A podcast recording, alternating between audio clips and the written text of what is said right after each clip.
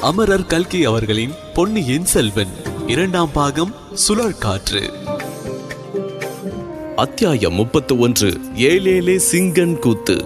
வனத்தின் மத்தியில் உலர்ந்த குளத்தை சுற்றி மரங்கள் வளைவு வரிசையாக வளர்ந்து அதனால் இடைவெளி ஏற்பட்டிருந்த இடத்தில் சுமார் ஆயிரம் சோழ வீரர்கள் தாவடி போட்டிருந்தார்கள். அவர்களுடைய சாப்பாட்டுக்காக பெரிய பெரிய கல்லடுப்புகளில் ஜுவாலை வீசிய நெருப்பின் பேரில் பிரம்மாண்டமான தவளைகளில் கூட்டான் சோறு பொங்கிக் கொண்டிருந்தது. சட்டிகளிலும் அண்டாக்களிலும் வெஞ்சனங்கள் வெந்து கொண்டிருந்தன. இவற்றிலிருந்து எழுந்த நறுமணம் அந்த வீரர்கள் நாவில் ஜலம் சுரக்க செய்தது. சோறு பொங்கி முடியும் வரையில் பொழுது போவதற்காக அவர்கள் ஆடல் பாடல் களியாட்டங்களில் ஈடுபட்டிருந்தார்கள். இச்சமயத்தில் அவர்களுடைய உள்ளம் கவர்ந்த அரசிலங்குமாரரும் வந்துவிடவே அவ்வீரர்களின் குதூகலம் அளவு கடந்ததாயிற்று. அந்த எல்லை காவல் படையின் தளபதி மிகவும் சிரமப்பட்டு அவர்களுக்குள்ளே ஒழுங்கை நிலைநாட்டினார். எல்லோரையும் அமைதியுடன் பாதிமதியின் வடிவமான வட்டத்தில் வரிசையாக உட்காரும்படி செய்தார்.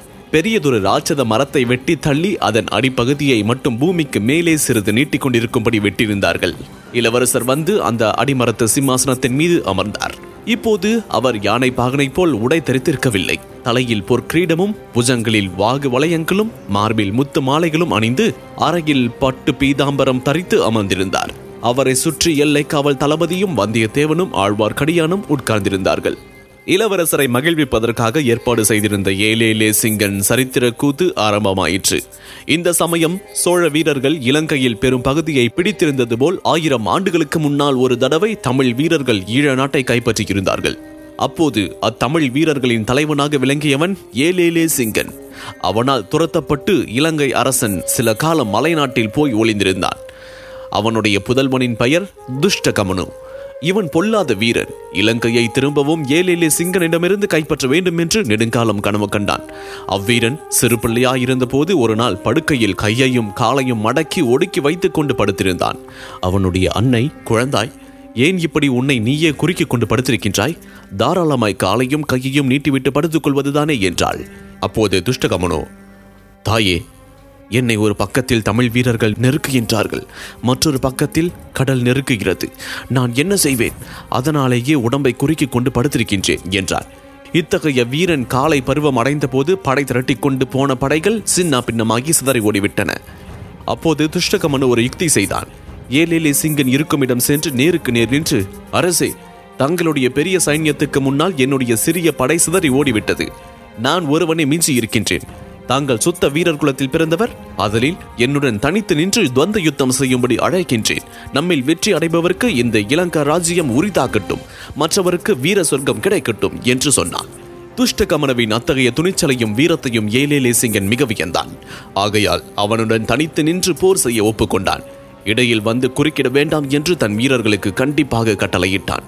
துவந்த யுத்தம் ஆரம்பமாயிற்று. இந்த செய்தியை அறிந்து சிதறி ஓடிய துஷ்ட கமனவின் வீரர்களும் திரும்பி வந்து சேர்ந்தார்கள்.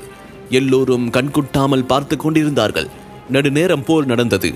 துஷ்ட கமனுவோ தன் பிறப்புரிமையை பெரும் பொருட்டு ஆத்திரத்துடன் சண்டையிட்டான். ஏலேலே சிங்கன் அந்த இளைஞனிடம் அனுதாபம் கொண்டிருந்தபடியால் பூரண வழியையும் உபயோகித்து போர் செய்யவில்லை. பூரண வழியையும் உபயோகித்து போர் செய்யவில்லை. ஆகையால் ஏலேலே சிங்கன் இறந்தான். துஷ்டகமனு முடிசூடியதும் ஏலேலே சிங்கன் இறந்த இடத்தில் அவனுக்கு பள்ளிப்படை கோயில் எழுப்பி அவனது வீரத்தையும் தயாளத்தையும் போற்றினான். இந்த அரிய சரித்திர நிகழ்ச்சியை சோழ வீரர்கள் இளங்கோ அருள்மொழிவர்மரின் முன்னிலையில் நடன கூத்தாக நடித்து காட்டினார்கள். ஆடலும் பாடலும் அமர்கலப்பட்டன. ஏலேலே சிங்கன் உயிர் துறந்து விழுந்த இடத்தில் நடித்த வீரன் உண்மையிலேயே செத்து விழுந்து விட்டானா என்று தோன்றும்படி அவ்வளவு தத்ரூபமாக நடித்தான். பார்த்து கொண்டிருந்த இளவரசரும் மற்ற வீரர்களும் அடிக்கடி ஆகாகாரம் செய்து கொண்டு குதூகலித்தார்கள். நாடகம் நடந்து கொண்டிருந்த போது ஒரு முறை இளவரசர் ஆழ்வார்க்கடியானை பார்த்து திருமலை தம்பலை குகை கோயிலில் துஷ்டகமனுவுக்கும் ஏலேலே சிங்கனுக்கும் நடந்த போர்க்காட்சியை அழியாத வர்ண சித்திரமாக வரைந்திருக்கிறது. அந்த சித்திரத்தை நீங்கள் பார்த்தீர்களா? என்று கேட்டார். இல்லை ஐயா தம்பலை வீதிகளில் நாங்கள் வந்து கொண்டிருந்த போதே தங்களை பார்த்து விட்டேன் குகை கோயிலுக்குள் போக நேரமில்லை என்றான் ஆழ்வார்க்கடியான். ஆஹா அந்த குகை கோயில்களிலே உள்ள சிற்பங்களையும் அவசியம் பார்க்க வேண்டும். திருமலை. நம் செந்தமிழ் நாட்டில் எவ்வளவோ சிற்ப சித்திரங்கள் இருக்கின்றன. அவற்றை காட்டிலும் மகத்தான அற்புதங்கள் இந்த இலங்கை தீவில் இருக்கின்றன என்றார் இளவரசர். இளவரசரே இந்த நாட்டில் உள்ள சிற்ப சித்திரங்கள் எங்கும் போய்விட மாட்டாது. எப்போது வேண்டுமானாலும் பார்த்துக் கொள்ளலாம். ஆனால் தங்களை பார்ப்பது அப்படி அல்லவே நல்ல சமயத்தில் தாங்கள் வந்ததினால் அல்லவோ பார்க்க முடிந்தது. எங்களுக்கு முன்னாலேயே இங்கு வந்த பார்த்திபேந்திரன் பல்லவன் தங்களை தேடிவிட்டு இங்கே இல்லை என்று திரும்பி போய்க் கொண்டிருந்தான். வழியில் நாங்கள் அவனை பார்த்தோம் என்றான் ஆழ்வார்க்கடியான். ஆம் என் தமையனாரின் அருமை நண்பர் வந்து தேடிவிட்டு போனதாக தளபதி கூட சொன்னார். அவர் எதற்காக வந்திருப்பார் என்று உன்னால் ஊகித்து சொல்ல முடியுமா என்று கேட்டார் இளவரசர். நிச்சயமாக சொல்ல முடியும். தங்களை காஞ்சிக்கு அழைத்து வரும்படியாக ஆதித்த கரிகாலர் அவரை அனுப்பி வைத்திருக்கின்றார் என்றான் ஆழ்வார்க்கடியான். அடரே உனக்கு தெரிந்திருக்கிறதே? இதோ உன் சிநேகிதன் இவ்வளவு பத்திரமாக கொண்டு வந்து ஒப்புவித்தானே? இந்த ஓலையில் என்ன எழுதியிருக்கிறது என்று உனக்கு தெரியும் போலிருக்கிறது என்றார் இளவரசர்.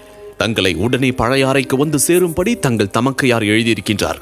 இளவரசரே குந்தவை தேவி அந்தரங்கமாக இந்த ஓலையை எழுதி நம் வானர்குல வீரரிடம் கொடுத்தபோது பக்கத்திலிருந்து கொடி வீட்டில் மறைந்திருந்து நான் பார்த்து கொண்டிருந்தேன் என்றான் ஆழ்வார்க்கடியான். திருமலைக்கு பின்னால் இருந்த வந்தியத்தேவன் அவனுடைய முதுகில் அழுத்தமாக கிள்ளினான்.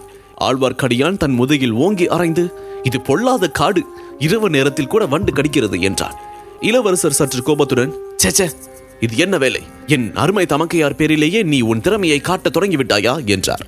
இளவரசரே அதை நான் பார்த்திருந்தபடியினால் தானே இவனை இவ்வளவு பத்திரமாக இங்கே கொண்டு வந்து சேர்த்தேன். இவனை வழியில் எங்கும் சங்கடத்தில் மாட்டிக்கொள்ளாதபடி காப்பாற்றிக் கொண்டு வருவதற்கு நான் பட்ட பாட்டை புத்த பகவானே அறிவார். அனுராதபுரத்தின் வழியாக வந்திருந்தால் இவன் நிச்சயமாக இங்கு வந்து சேர்ந்திருக்க மாட்டான். வழியில் யாருடனாவது சண்டை பிடித்து செத்திருப்பான். அதனாலேயே காட்டு வழியாக அழைத்து வந்தேன். அங்கேயும் இவன் ஒரு மத யானையுடன் சண்டை பிடிக்க பார்த்தான். என்னுடைய கைத்தடியால் அந்த மத யானையை சம்ஹரித்து இவனை தங்களிடம் பத்திரமாக கொண்டு வந்தேன் என்றான் ஆழ்வார்க்கடியான். ஓஹோ அப்படியானால் இவனை பத்திரமாக கொண்டு வந்து என்னிடம் சேர்ப்பதற்காகவே நீ இலங்கைக்கு வந்தாயா என்ன? என்றார் இளவரசர். அதற்கு ஆழ்வார்க்கடியான் இல்லை ஐயா என் பங்குக்கு நானும் தங்களுக்கு ஒரு செய்தி கொண்டு வந்திருக்கின்றேன் என்றான் ஆழ்வார்க்கடியான். அது என்ன? சீக்கிரம் சொல் என்றார் இளவரசர். முதன் மந்திரி அனிருத்தர் தாங்கள் இலங்கையிலேயே இன்னும் சிறிது காலம் இருப்பது உசிதம் என்று சொல்லி அனுப்பியிருக்கின்றார் என்றான் ஆழ்வார்க்கடியான். இப்படி மூன்று மூத்தவர்கள் மூன்று விதமாக செய்தி அனுப்பினால் நான் எதை என்று கேட்பது? என்றார் அருள்மொழிவர்மர். இச்சமயத்தில் வந்தியத்தேவன் குறுக்கிட்டு இளவரசரே மன்னிக்க வேண்டும். தாங்கள் கேட்க வேண்டியது தங்கள் தமக்கையாரின் வார்த்தையை தான் என்றார். ஏன் அவ்விதம் சொல்கின்றீர்கள்? என்றார் இளவரசர். ஏனெனில் தங்கள் தமக்கையின் வார்த்தைக்கே மதிப்பு கொடுக்க வேண்டும் என்று தாங்கள் இருதயம் தங்களுக்கு சொல்லுகின்றது. அப்படி தாங்கள் அவர் வார்த்தையை கேட்காவிட்டாலும் நான் கேட்டே தீர வேண்டும். தங்களை எப்படியும் அழைத்து கொண்டு வரும்படியாக இளைய பிராட்டி எனக்கு பணித்திருக்கின்றார் என்றான் வந்தியத்தேவன். இளவரசர் வந்தியத்தேவனை ஏற இறங்க பார்த்துவிட்டு இத்தகைய ஒரு வீரத்தோழன் கிடைக்க வேண்டும் என்று எத்தனையோ நாளாக நான் தவம் செய்து கொண்டிருந்தேன் என்றார். இதன் தொடர்ச்சியை அத்தியாயம் முப்பத்தி இரண்டு கிள்ளி வளவன் யானை இதில் தொடர்ந்து கேட்கலாம். இந்த தொகுப்பினை உங்களுக்காக வாசித்து நான் டிஜே முருகா. இன்ஸ்டாகிராமில் என்ன ஃபைன் செய்யுங்க. முருகன் டாட் டிஜே மற்றும் ஃபேஸ்புக்கில் ஃபைன் செய்ய இந்த சவுத் ரேடியோஸ் ஆப்பினுடைய இடது பக்க மேல் மூலையில் உள்ள ஷேர் பட்டனை கிளிக் செய்யுங்க.